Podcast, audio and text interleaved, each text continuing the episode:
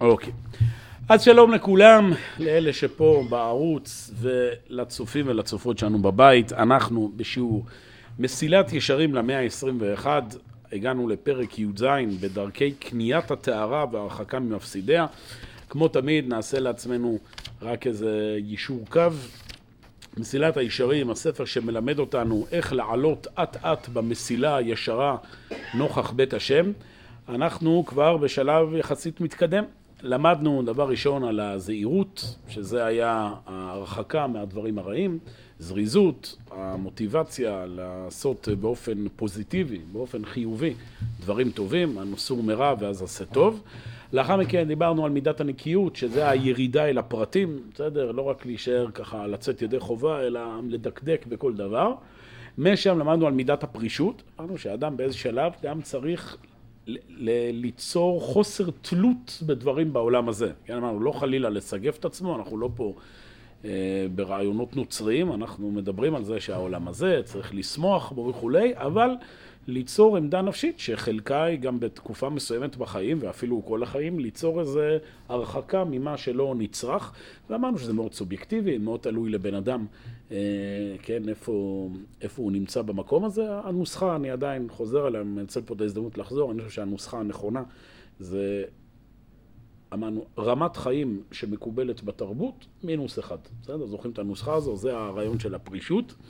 ואחרי שראינו את הפרישות, הגענו לטהרה. עכשיו, הטהרה, שימו לב, בניגוד לפרקים הקודמים, זהירות, שזה היה ארבעה פרקים, זריזות זה ארבעה פרקים, אה, נקיות, אה, פרישות זה היה שלוש, שלושה פרקים, פה טהרה זה רק שני פרקים, שזה מעניין, אה, וההסבר אני חושב הוא שהרמח"ל, ככל שהמתקדמים בסולם, במסילה, אז הוא אומר, אוקיי, הבנתם את הפרינציפ, ומה שאני הייתי צריך להרחיב לכם בארבעה פרקים, אני עכשיו מצמצם לכם בשני פרקים. אז פה בטהרה זה היה פרק ט"ז, עכשיו פרק י"ז. מה זה טהרה? טהרה אמרנו זה טהרת המחשבה. זאת אומרת, אם עד עכשיו התעסקנו יותר ברמה המעשית, מה להיזהר, מה להזדרז, לרדת לפרטים, לפרוש, הטהרה כבר נכנסת שלב אחד פנימה, לא רק מה שאנחנו עושים, אלא גם מה שאנחנו חושבים ו... אה, מרגישים, כמובן זה גם היה לאורך כל הדרך, גם דיברנו בנקיות, שהאדם בשביל לרדת לפרטים חייב כבר להגיע למצב, כבר זוכרים, דיברנו על החושים, שהוא בכלל לא רואה ולא שומע, אבל עדיין זה היה לא בעומק. בטהרה זה כבר מצב שהאדם הוא, אה, כמו שהסביר שם בטהרה, הוא נמצא במצב תיקון הלב והמחשבות, שאתה עושה דברים, א', אתה נקי מכל תאווה, זאת אומרת, אתה עכשיו אוכל ושותה, אתה אוכל ושותה, אבל לשם שמיים ובלי עכשיו כל הצדדים היצריים שמתלווים לזה. ובנוסף, הוא דיבר גם שעושים מצווה להגיע למצב שהיא לא מעורבים בה אה, כל מיני, אה, נג... אה, מעורבות בה נגיעות צדדיות. למשל, אדם עושה דברים טובים וטהורים, אבל הוא עושה את זה לשם הכבוד. כן, וואו, שיגידו איזה צדיק אני. אז חלק מהטהרה זה גם להגיע למצב שאדם אה, לא תלוי בזה. איך עושים את זה? אז הוא הביא כמה דוגמאות, אני אמרתי לכם גם, שאני חושב שהיום לדאוג שאתה עושה לעצמך איזה זמן מסוים שאף אחד לא רואה אותך, כן? אתה לומד תורה בזמן שאף אחד לא רואה. זה דוגמה לבנייה בנפש, חוץ מהלימוד, גם על ידי מעשים, גם על ידי איזה הרגל, לעשות דברים כמה שאפשר בצורה טהורה ולא מעורבבת. אבל הנה, פה בפרק י"ז אה, הרמח"ל מפרט יותר איך משיגים את מידת הטהרה. אז בואו נקרא את הדברים. הנה הדרך להשיג המידה הזו, קל הוא למי שכבר השתדל והשיג המידות השנויות עדנה. טוב, הרמח"ל אומר זה קל, כאילו, בקטנה. אחרי שכבר עברת זהירות, זריזות, נקיות, פרישות, יאללה, טהרה. טוב, לרמח"ל זה כנראה היה קל, אנחנו קצת יותר מאותגרים, אבל uh, בכל זאת, הרמח"ל לא צוחק כשהוא אומר קל. מתכוון להגיד שאם אדם נמצא במסלול חיים, כל מה שדיברנו קודם, זהירות, זזות, זה לא איזו החלטה של uh, רגע. אדם במשך שנים, עשרות שנים, עובד על עצמו כל הזמן, אז כן, יש uh, שכר לעמלך, יש שכר לעמלך. אתה באיזשהו שלב מגיע למצב שלעבוד על האישיות שלך זה יותר קל ממה שהיה קודם. וכי הנה, כשיחשוב ויתבונן על פחיתות תענוגי העולם וטובותיו, כמו שראינו לעיל, ימאס בהם, ולא יחשבם אלא לרעות ולחסרונות הטבע החומרי, החשוך והגס. אני מזכיר לכם מה שראינו לפני אה, שני שיעורים. הזכרנו את הביטוי של הרבי ביצקוץ, שזה מבחינתנו ביטוי קצת חריף, אבל העולם הזה לא שווה אפילו הדחה אחת. כן, זוכרים, הזכרנו את הביטוי הזה. אדם צריך באיזשהו מקום לסגל לעצמו יחס של אדישות מסוימת כלפי הדברים בעולם הזה. שוב, זה לא אמרנו המצב השלם, בוודאי שאכפת לי כל מה שקורה וזה, אבל יש שלב מסוים בחיים, או אם תרצו איזה מימד מסוים בנפש, שאדם צריך להסתכל על פחיתות ענוגי העולם ותאבותיו. כלומר, באיזשהו מקום, להגיד לעצמו, כל הכבוד, מה, מה, מה הסיפור פה עכשיו עם התאווה הזו שאני כל כך הרבה משקיע בה? זה משהו שזמני, ואומנם זה, יש לזה אמצעי ויש לזה מקום, אבל לא לשכוח מה עיקר בחיים ומה טפל. חלק מזה זה לימוד ספרי מוסר, וגם בעבודה יזומה. אמרתי לכם, יש עניין לאדם, מדי פעם, בצורה כמובן מבוקרת, ל- ל- להתרגל, ל... לא הייתי אומר לבוז, אבל ל- ל- להיות אדיש מזה שמתנתק ממנו דברים חומרים. אני אתן לכם משהו, דוגמה, שהנה, לפני פסח זה יכול להיות דוגמה טובה. לזרוק דברים מהבית. לזרוק דברים מהבית. מנקים את הבית לקראת פסח. מוציאים איזה, עכשיו איזה כיסא ישן, איזה אלבום תמונות ישן, איזה... עכשיו, יש תמיד לכולנו את הכאב לב הזה, נכון? כאילו, לא, לא, לא נזרוק את זה, זה. עכשיו, אתה אומר, אני אולי אשתמש בזה. אתה לא תשתמש בזה יותר, נכון? למה אתה שומר את זה? יש פה איזה צד מסוים של יצר אגרנות כזה, כאילו תחושה כזו של... חלק מעבודת המידות זה מה שלא צריך לזרוק. זה, זה, זה, אתה בונה בנפש את היחס הזה. לאנשים זה מידה רע, הארון ריק. אם זה ארון שאין בו שימוש, שוב, יש מצב בל תשחית. אם יש פה משהו שאפשר להשתמש בו, אז בוודאי, יש עניין להשאיר. אבל אני מדבר, היום המצב הוא בדרך כלל לא כזה. תראה, היום ברוך השם אנחנו חיים בשפע. פעם היה מצב, אנשים, ניצולי שואה, כל דבר, היה שומרים וזה וזה. היום ברוך השם, יש בו ארון, לא משתמשים בו יותר, לא זה. הרצון הזה לפתח תלות בארון, כאילו זה ארון, אתה יודע, עם הזמן זה נוסטלגיה, זה עבר במשפחה, והמשפטים האלה, יותר מי ששמרה המשפחה על הארון, שמר הארון על המשפחה, כל מיני כאלה, הופכים את זה אידיאולוגיה, וזה. לא, אדם, זה, זה, זה, זה, זה צורכי העולם הזה. אז שצריך את זה, צריך את זה. אבל חלק מהטהרה זה שבן אדם, אני לא, לא, לא נעול ולא מכור לשום דבר בעולם הזה. על כן, הוא בא ואומר, הוא בהתעמת אצלו, היותם ממש חסרונות ורעות, ודאי שיקל לו להיבדל בהם ולהסירם מליבו. תראו, אני אומר פה דברים יותר עמוקים מאשר חפצים. לפעמים גם אה, סוג של אנשים. היו איתי אנשים מסוימים, שבסדר, הייתה תקופה מסוימת שהיינו חברים והכל וזה. היום יש מצב שהם מזיקים לי להתפתחות, ואחרי שיקול דעת, זה גם חלק בטהרה. אדם צריך גם לא להיות מכור לחברים, אפילו שהוא גדל איתם, ואפילו שלא נעים לו ולא זה. אדם צריך ל... יש תמיד שיקול אחד. מה צריך לעבודת השם? אם עבודת השם עכשיו, שיקול הדעת שלנו אומר שהחבר הזה מזיק לנו ומעכב אותנו, אז כמובן עם כל הסייגים והשיקולים, גם זה חלק מהטהרה. על כן, כל מה שיעמיק ויתמיד להכיר פחיתות החומריות ותענוגיו, יותר יהיה נקה לו לתאר מחשבותיו וליבו, שלא לפנות על היצר כלל בשום מעשה מן העשים, אלא יהיה במעשים החומריים כאנוס, לא זולתו. אדם אמור להגיע, שוב, אני כל הזמן מסייג, זה במקביל לכל מה שלמדנו, ושאדם מלא שמחת חיים ונמרצות ודיוק וזה. אדם גם חייב לפתח בנפש איזה סוג מסוים שהוא עושה את המעשים החומריים כאנוס ולא כזולתו.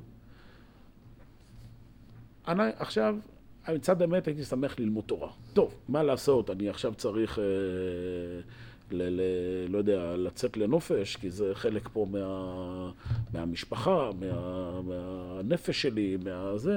בסדר, אני יוצא, אז אדם אמור גם באיזשהו מקום להתייחס לנופש הזה כסוג של, אה, קראו לזה באנגלית, necessary evil, כאילו רוע הכרחי. לא, מה לעשות, עכשיו צריך לצאת לחופש, יוצאים לחופש, ואיך זה יבוא לידי ביטוי? קצת, קצת, אני שימו לב, אנחנו במידת הטהרה פה, מי שבתחילת הדרך שלא יעשה את זה. אבל מישהו במידת הטהרה, קצת, למשל, אתן לכם דוגמה. יישן על הרצפה. יישן על הרצפה, זה כבר ברמות גבוהות, אבל למשל הוא יכול להוריד בבית מלון את הסוויטת VIP ולהסתפק בסוויטה, כאילו חדר מפואר, ולהסתפק בחדר רגיל. או נזרוק לכם עוד רעיון מטורף. למרות שיש כסף והכל מסתדר לשבוע נופש, אנחנו עושים, כמובן, אם זה אנחנו, אם זה משפחה צריך להתחשב בה והכל, עושים נופש ארבעה ימים ולא חמישה. כמו שנכון, בית חדש צריך להשאיר אמה על אמה, זכר לחורבן, אז הרעיון זה לזכות בית המקדש. ויש פה גם איזו אמירה כזו, שבן אדם לא... לא... מה זה? לכן אמרתי, אם זה חישוב לכם, בנופש משפחתי זה באמת קשה, כי זה כל המשפחה. אבל עכשיו, לצורך העניין, רק אתה ואשתך. בסדר? ושניכם כבר במידת הטהרה. בסדר? אז אתם uh, קצת uh, מורידים מהמותרות בחיים, ל... כאילו, לא מותרות, מותרות כבר עברנו מזמן, אנחנו אחרי פרישות. אני מדבר, גם הדברים אפילו הזה, ליצור בנפש הזה קצת שחרור. צריך פה הרבה הרבה לשים לב שלא עוברים פה את הגבול ולא קופצים מדרגות, אבל לשם הרמח"ל אה, מתאר, בטהרה. שאדם מגיע למצב שהוא טהור, אתה מבין, בכל הנפש שלו, לא רק במעשה. אתה גם יוצר איזה מצב נפשי שאתה לא נמשך אחרי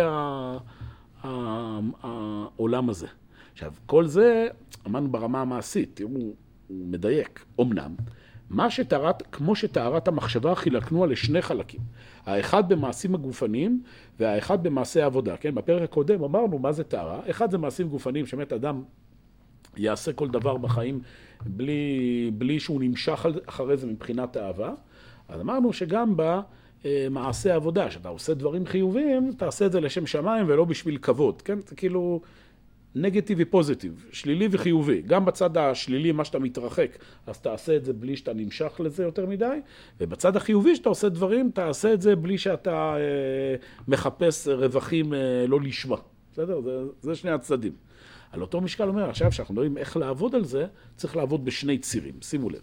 כן העיון המצטרך כדי לקנותה יתחלק לשתי חלקים. השתי הדרכים שאיתם אנחנו נעבוד על מידת הטהרה זה בשני הצירים האלה, בצד של המעשים ובצד של המחשבה. כי הנה, לתאר במחשבתו במעשה גופניותו, הדרך הוא להתמיד ההסתכלות על פחיתות העולם ותענוגיו, כמו שאמרנו. בסדר? זה מה שאמרנו עד עכשיו.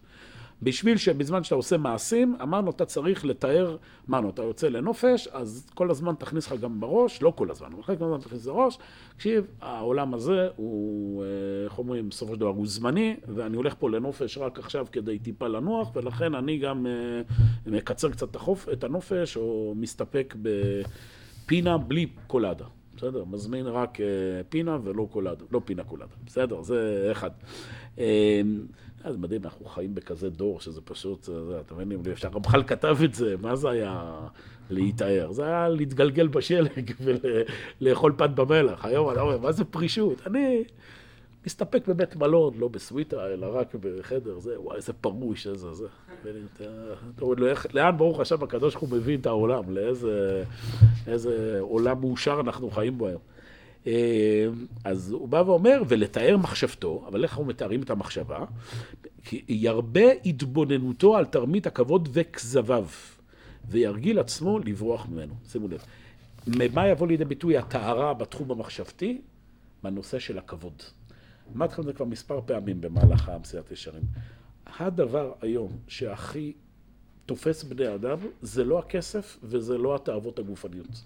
זה, זה משהו שצריך להבין אותו. היום, כמו שאמרתי קודם, פעם אנשים היו רעבים ללחם. אז ממילא, כשהיית מביא לבן אדם איזה עוגת קרם, הוא היה משתגע. אנשים היו מוכרים את, ה... כן, את החיים שלהם בשביל האוכל הטעים. וזה. היום, ברוך השם, אנחנו חיים במצב שאוכל יש בשפע ויש הכול. היום הדבר שהכי חשוב לבני אדם זה הכבוד. מה שאנחנו קוראים היום תדמית. זה הסיבה, תשימו לב, אנשים היום כל היום בזה משקיעים זמן. בפייסבוק, באינסטגרם, בלייקים, זה הדבר. חלאס, אני עובד, יש לי, בסדר, תמיד, אה, מי שיש לו מנה רוצה 200, תמיד רוצים יותר כסף, אבל לא על זה אדם מהבוקר עד הערב חולם. אדם ממוצע, יש לו את הרכב שלו, יש לו את הדירה שלו, יש לו את האוכל שלו, אבל הוא כל הזמן לחוץ, מה אומרים עליי, מה חושבים עליי, איך אני מפרסם את עצמי וכו' וכו'. אז זה אומר המח"ל, במידת הטהרה, כמו שאתה צריך לעבוד על עצמך, שאתה עכשיו, אה, לא יודע, בנופש, אז אמרנו, טיפה תרגיע את, ה, את ההנאה הגופנית שלך, אותו דבר תעבוד על עצמך, לעשות דברים שלא יוסיפו לך כבוד. בסדר? הוא בא ואומר, ינקה בעת עבודתו מפנות אל השבח ואל התהילה אשר עלו בני אדם. סתם דוגמה, אתה מעלה משהו, לא יודע, לרשת החברתית, בסדר? כשאתה חושב שזה טוב לעולם, בסדר, לא... תעשה עם עצמך הרגל, לא להסתכל בתגובות או במספר הלייקים. עבודה אישיותית. לא, זה, זה היום, תתפלאו שלפעמים זה יותר קשה מלישון על, על רצפה או על כרית אחת ולא שתיים. לא, לא, לא, לא אכפת לי מה חושבים עליי. כאילו, יודע, אבל כן אכפת לי, נכון. אבל אחרי המעשים משכו הלבבות. ככל שאתה יותר מתעמק בזה וזה, זה רק משקיע אותך יותר. אמ, ותהיה מחשבתו, אה, אז ינקה בעת עבודתו מפנות אל השבח ואל התהילה אשר העלו בני אדם, ותהיה מחשבתו פונה בייחוד אל אדוננו אשר הוא תהילתנו, והוא כל טובנו ושלמותנו ואפס זולתו. וכן אומר, אי תהילתך והוא אלוהיך. כן, אז בעבר היו חכמי ישראל למשל, שהיו נותנים צדקה והיו מאוד מאוד מקפידים שלא ידעו מי, כן, מי נתן את הצדקה, מתן בסתר. אז זה כמובן היום גם דבר, אבל אני חושב שוב שיש איזה צד ש... עוד פעם, מה שאמרתי קודם זה יותר אופייני. צדקה, בסדר, אנחנו לא, אף אחד פה לא מיליונר, אז זה שאנחנו נותנים 100 שקל זה גם לא... לא זה מה שיביא לנו את הכבוד הגדול. אבל uh, כולנו עסוקים כל היום בלייחצן את עצמנו באופן זה או אחר, וכאן, שהאדם מתרגל לעשות דברים, שוב, בלי שהוא שם לב בדיוק כמה אוהבים אותו או לא כמה אוהבים אותו, זה חלק ממידת הטהרה. ומן המעשים, שימו לב, המדריכים את האדם לבוא לידי מידה זו. איך באמת אתה עושה מעשה שאתה נקי, אתה טהור, גם ברמה, אמרנו, של התאווה הגופנית, וגם ברמה של התאווה המחשבתית, של הכבוד, כן? איך אתה מגיע למצב כזה. אז אז אמרנו דבר ראשון, ללמוד על הדברים, להיות מודעים לזה. ב', אמרנו, לעשות איזה מעשים שככה, כזה, קצת ירגילו אותך, לא, אה, לא לחשוב מה אחרים אומרים, או אה, הנאה גופנית. אבל המרח"ל נותן פה עוד, אה, שימו לב, עוד עצה חשובה. ומן המעשים המדריכים את האדם לבוא לידי מידה זו, הוא ההזמנה לדברי העבודה והמצוות. היינו, שלא ייכנס בקיום המצווה בפתע פתאום, שאין דעתו עדיין מיושבת עליו, ויכול להתבונן במה שהוא עושה, אלא יזמין עצמו לדבר ויכין ליבו במתון, באט, עד שייכנס בהתבוננות. מה קורה?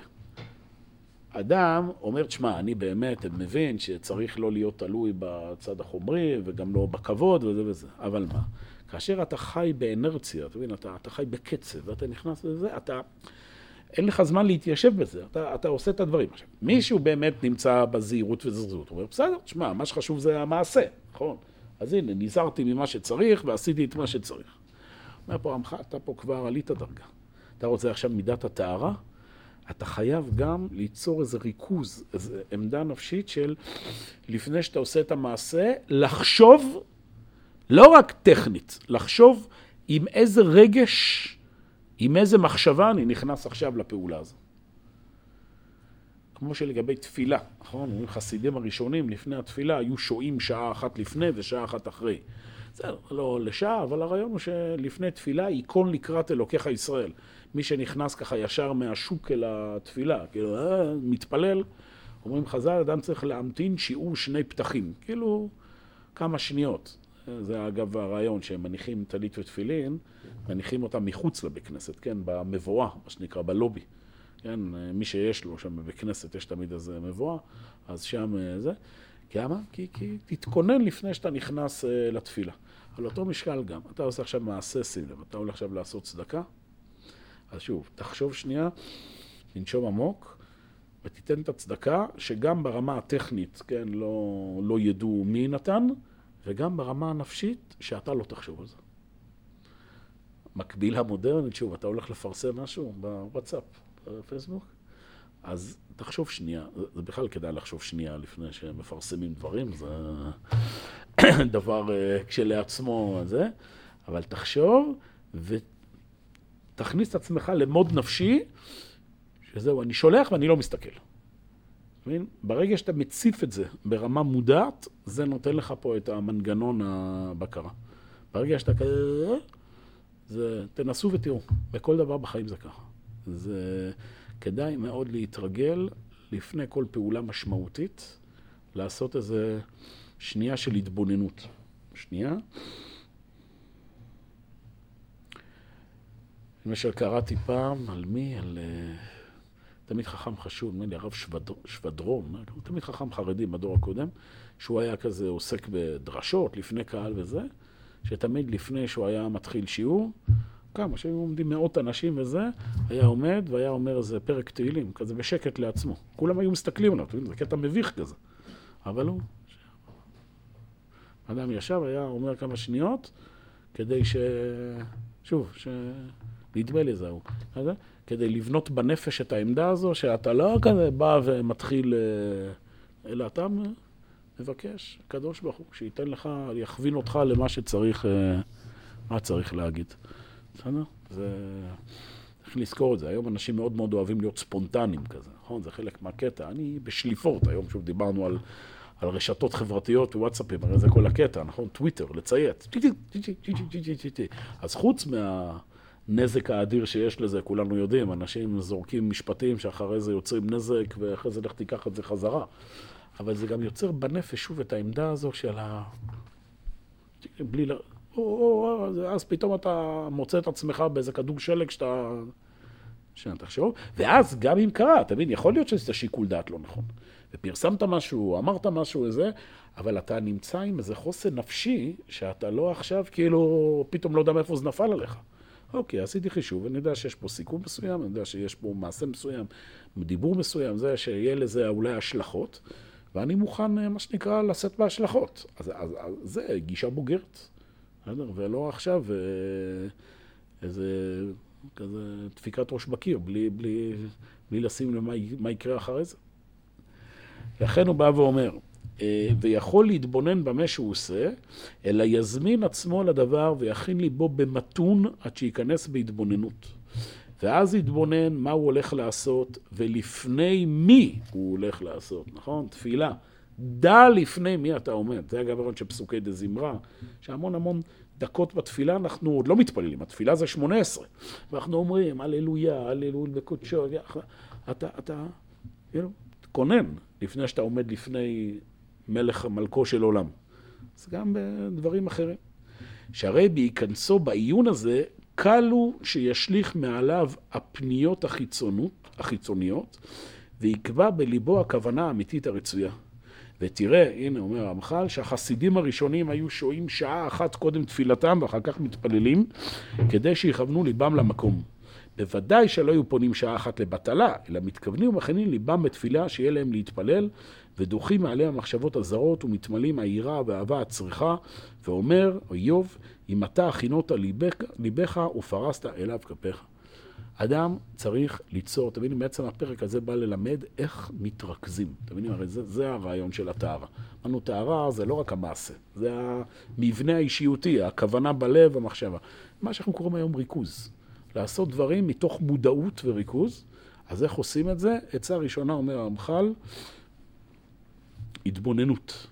עכשיו תראו, התבוננות יכולה להיות בכל מיני צורות. אני אתן לכם לדעתי דוגמה איך אפשר לעשות התבוננות בהקשר יותר, אה, נקרא לזה, רלוונטי אלינו. אה, אתן לכם דוגמה, זה תרגיל שאני מציע הרבה פעמים לתלמידים אה, בישיבה, אני ממליץ גם לכם פה במכון. תראו, למשל, אתה צריך ללמוד סדר בוקר, נכון? סדר בוקר זה, לא יודע, ארבע שעות, תשע עד שתים עשרה, תשע עד אחת. מה קורה הרבה פעמים? שוב, קשה להתרכז ארבע שעות, נכון? אתה מגיע כזה לסדר, גם כזה אפוף מתחילת הבוקר, מתחיל ללמוד, ו... ואז מתפזר וזה. בא אליך מישהו ואומר, שמעת מצב הכוחות הרוסיים בהתקדמות לקייב? אתה אומר, אה, וואו, באמת, מאוד חשוב, כן, וכולי וכולי. אני מציע, תקשיבו דבר כזה, שימו לב. אתם קובעים עצמכם לימוד, נגיד מתשע עד עשר, שעה.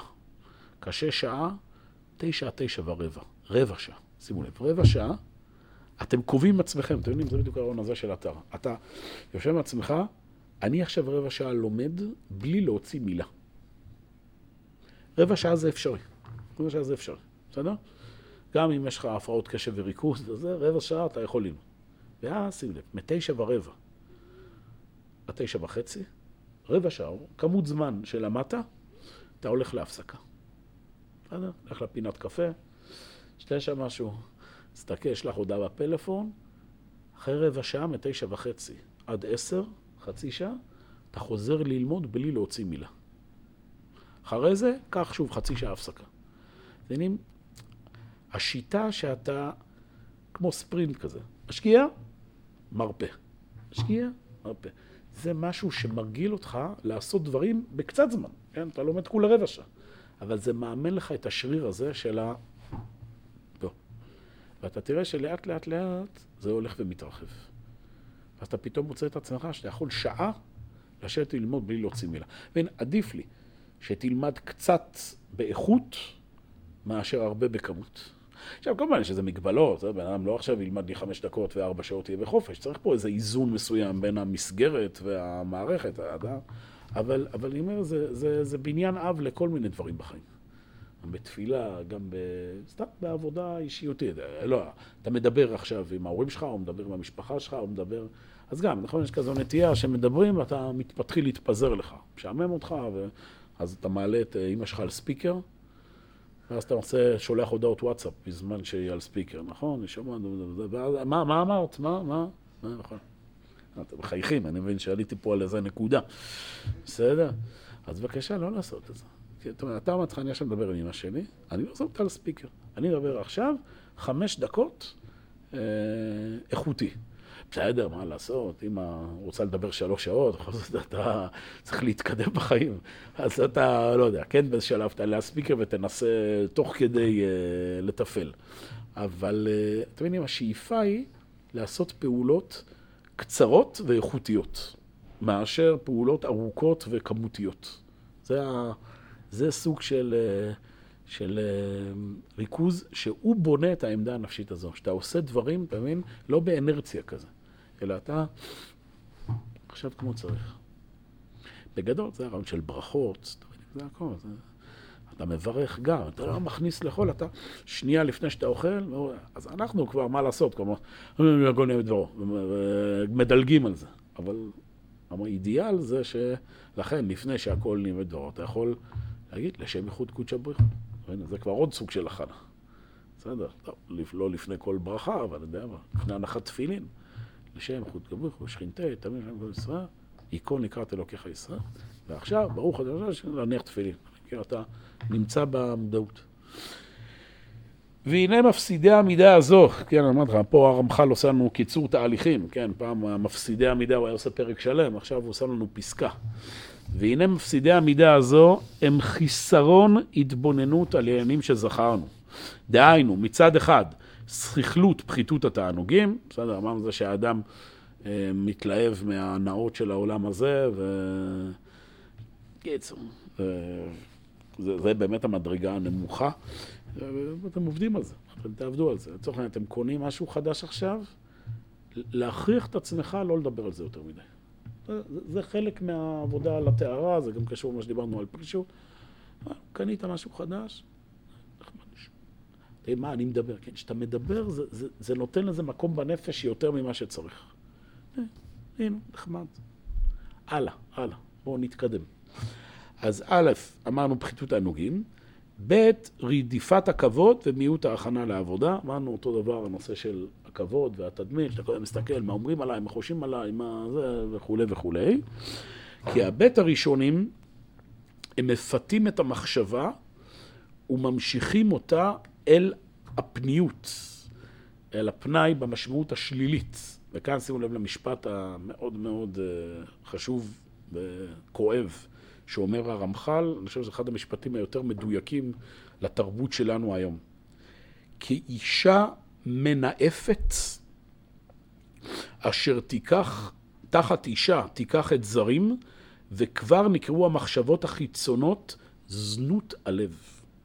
תכתיב ולא תטורו אחרי לבבכם ואחרי עיניכם אשר אתם זרנים אחריהם. למה? זה היה מאוד משונה. זה שבן אדם חושב מחשבות זרות, כן, זה נקרא זנות, מה הקשר? יש גמרא במסכת נדרים, גמרא, אני שוב, אני, כל, אני מלמד אותה הרבה בכל מיני מסגרות, אני כל פעם מתלבט לפני שאני אומר אותה, כי זה קצת גמרא בוטה, אבל חז"ל אמרו את זה, אז אנחנו... אמר אביי, מסכת נדרים, הלומד תורה לי פרקים.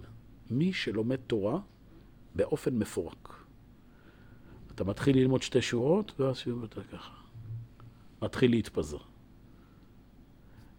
זה לא רק, תבין, לימוד תורה. לפעמים לימוד תורה יש בעיה, אדם, יש לנו קשיי קשב וריכוז.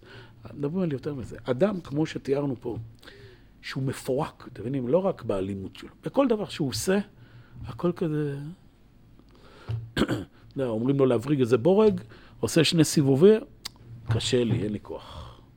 אומרים לו, לא יודע, אה, אדם אומר, תקשיב, יש לי בעיה בקשב וריכוז, אבל לא יודע, שאני מנגן, אז אני דווקא יכול שעות לנגן. יש כאלה שגם, שום דבר, גם שהם מנגנים, שהם, זה כביכול משהו שהם אוהבים. מנגנים, ואז... זה, זה סוג של אה, שריר אישיותי שלא פותח מספיק. אז כמו שאמרנו, יש לזה אה, דברים שהם לא בשליטת האדם, בעיקר בתרבות היום, תכף נסביר את זה, אבל... אבל אומר אביי, הלומד תורה לפרקים, מי שהאישיות שלו היא מפורקת, הוא ממשיל אותה, כמו שפה הרמח"ל אומר, זהו הלומד תורה לפרקים, זהו נואף אישה חסר לב. נואף. זנות. מה הקשר? זה בדיוק הרעיון. בעומק העניין, לא תנאף. אתם מבינים? שכתוב, מה זה לא תנאף? זה לא רק הבגידה בתחום הלא עלינו, המשפחתי, המיני, זה אנחנו בכלל לא מדברים. לא תינף זה חוסר היכולת של אדם להתרכז ולשמוח במה שיש לו. והמחשבה שאם אני אנאף, אם אני אבגוד במקום שעכשיו אני נמצא בו ויפזול למקומות אחרים, שם אני אמצא את האושר.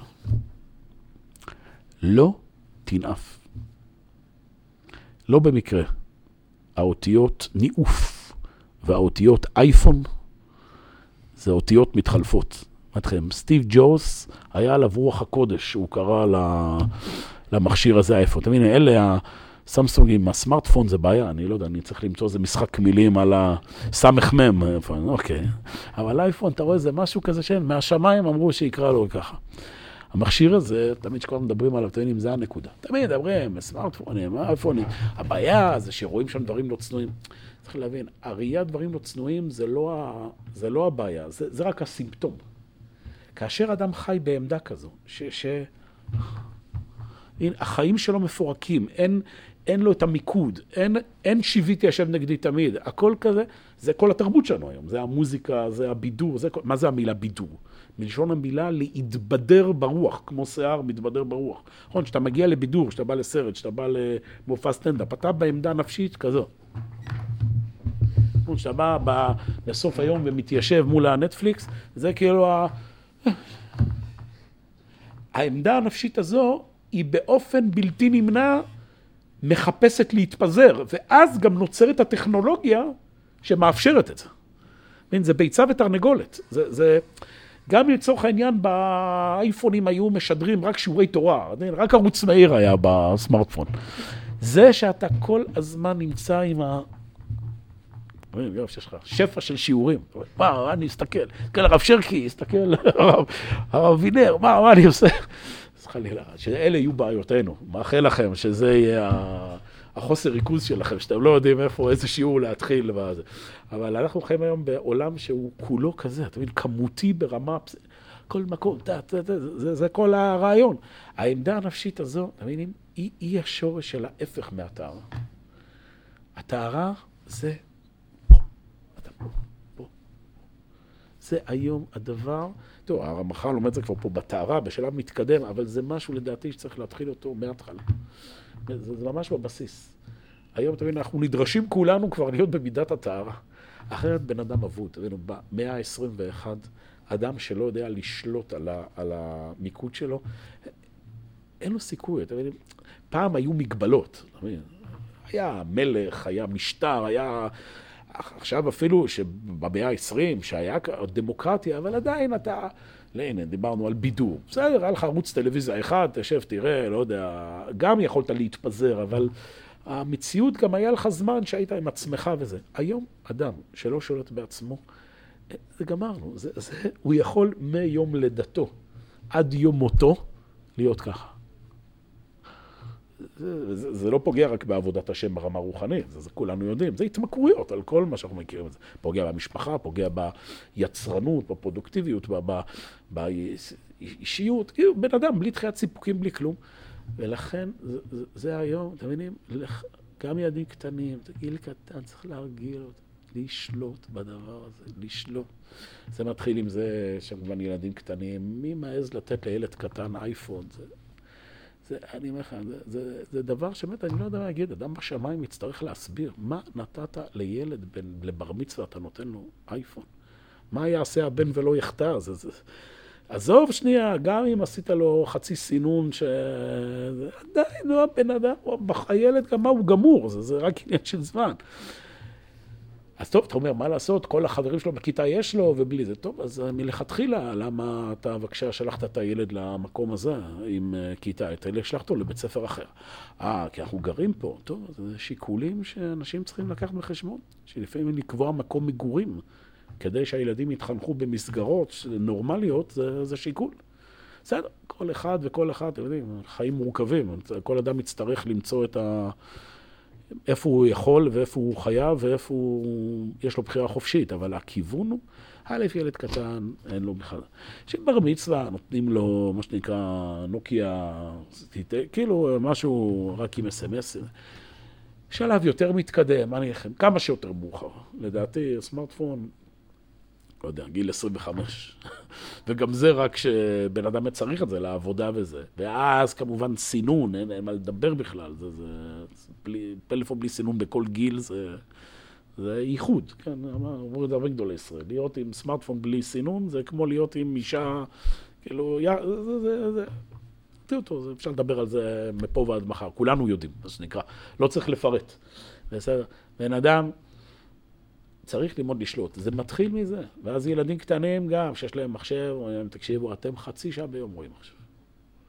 אתם, וזה זוועה, כי הילדים אין, זה מוכר, זה... לא, אתם מכבים עכשיו את המחשב. לא, אנחנו לא מוכנים, תכבו את המחשב חצי שעה. אתם תודי, תודו לי את זה אחר כך. לא עכשיו, עוד עשרים שנה אתם תודו לי. לשלוט בדברים. וכן על זה בשאר דברים, לא רק בנושא של סמארטפונים, מחשב, בכל דבר בחיים. אוכלים, לא טורפים את האוכל. המון. לאכול, לא שותים גלו גלו גלו. שותים בכמה, דחיית סיפוקים. זה הכל חלק פה, אתה מבין, מהריכוז הזה. מהתודה. ובגיל יותר מבוגר, שנייה, לפני שאתה מתפלל, תחשוב שנייה. לפני שאתה רוצה להגיד משהו, תחשוב שנייה. ת, ת, תיכנס לעמדה הנפשית הזו של, ה, שאמרנו, המיקוד, ולא ה... וכולי. תגלו, זה אפילו מגיע לרמות של ריקודים. איך בן אדם רוקד. זה כבר...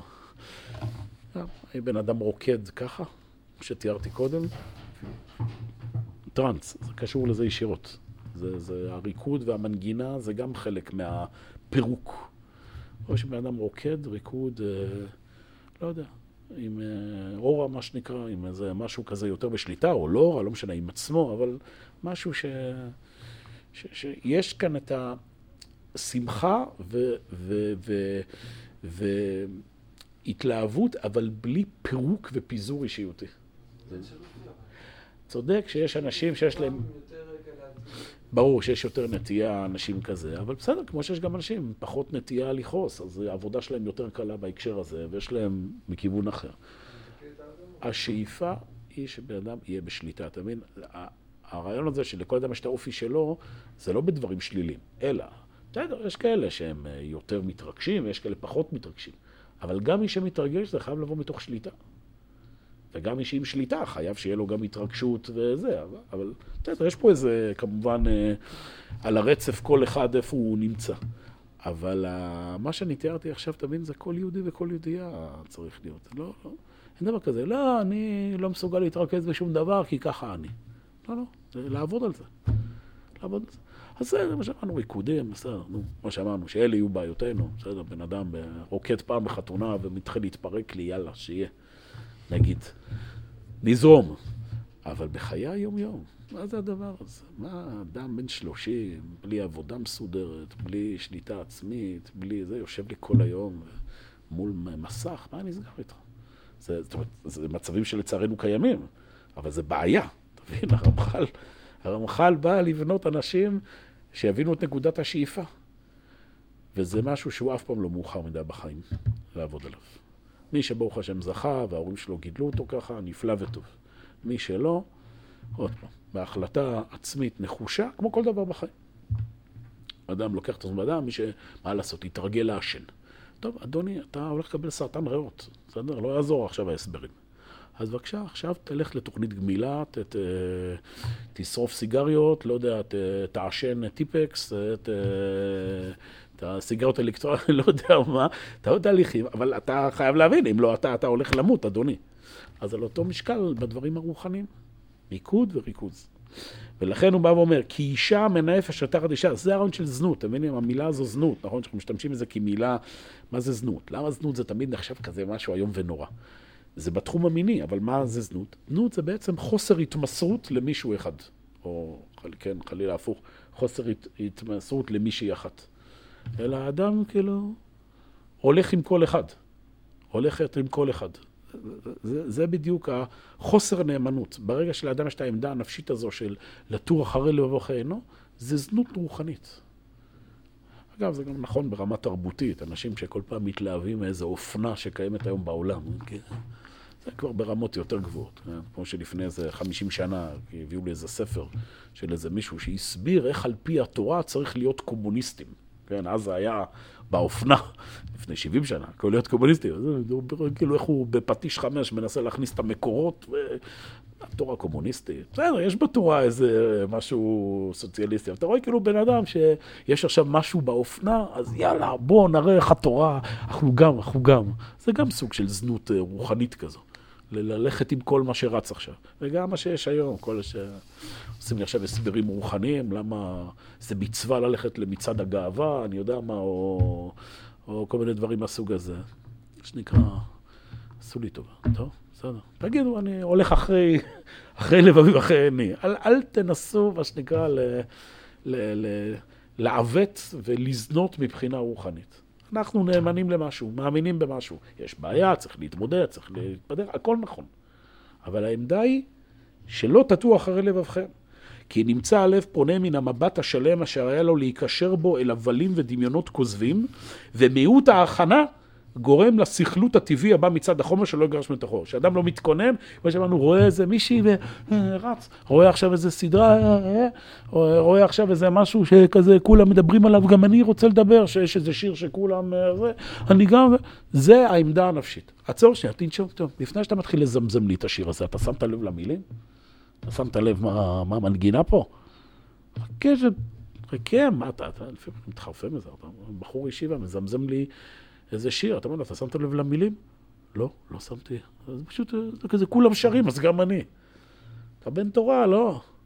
אתה רוצה לה, לעלות במסילת הישרים או לא? תעצור, תעצור, העמדה הזו שלה, שנייה, תן לחשוב, לא למהר. תן לחשוב לפני שאני מכניס משהו לתוך הנפש שלי. והרי הוא מביש את העבודה בזיכרונו ונבער את מידת החסידות. טוב, אז הנה, הגענו לסוף מידת הטהרה. טוב, ללמוד זה קל, חוכמה זה ליישם, אבל לשם זה הכיוון. אני מסכם, מידת הטהרה זה באמת היכולת של האדם לא רק לעשות דברים במעשה, אלא גם להתחבר עם זה נפשית ורגשית, וזה נעשה, כאמור, על ידי אה, שאדם מתבונן על פחיתות העולם הזה, וכמו שאמרנו, גם עושה כל מיני דברים שלא לרדוף אחרי הכבוד, והרמח"ל נתנו גם איזה משהו טכני, ליצור מנגנונים של הכנה, כדי להתרכז, לעצור. אני ממליץ בצורות שדיברנו עליהן בשיעור, לקחת איזה פרויקט מסוים, לעשות אותו בריכוז, להרפות, לנוח, ושוב, וככה לאט לאט אתה מתרגל להיות אישיות איכותית ולא כמותית. זה בעצם הרעיון של מידת הטהרה. נעצור כאן, חברים.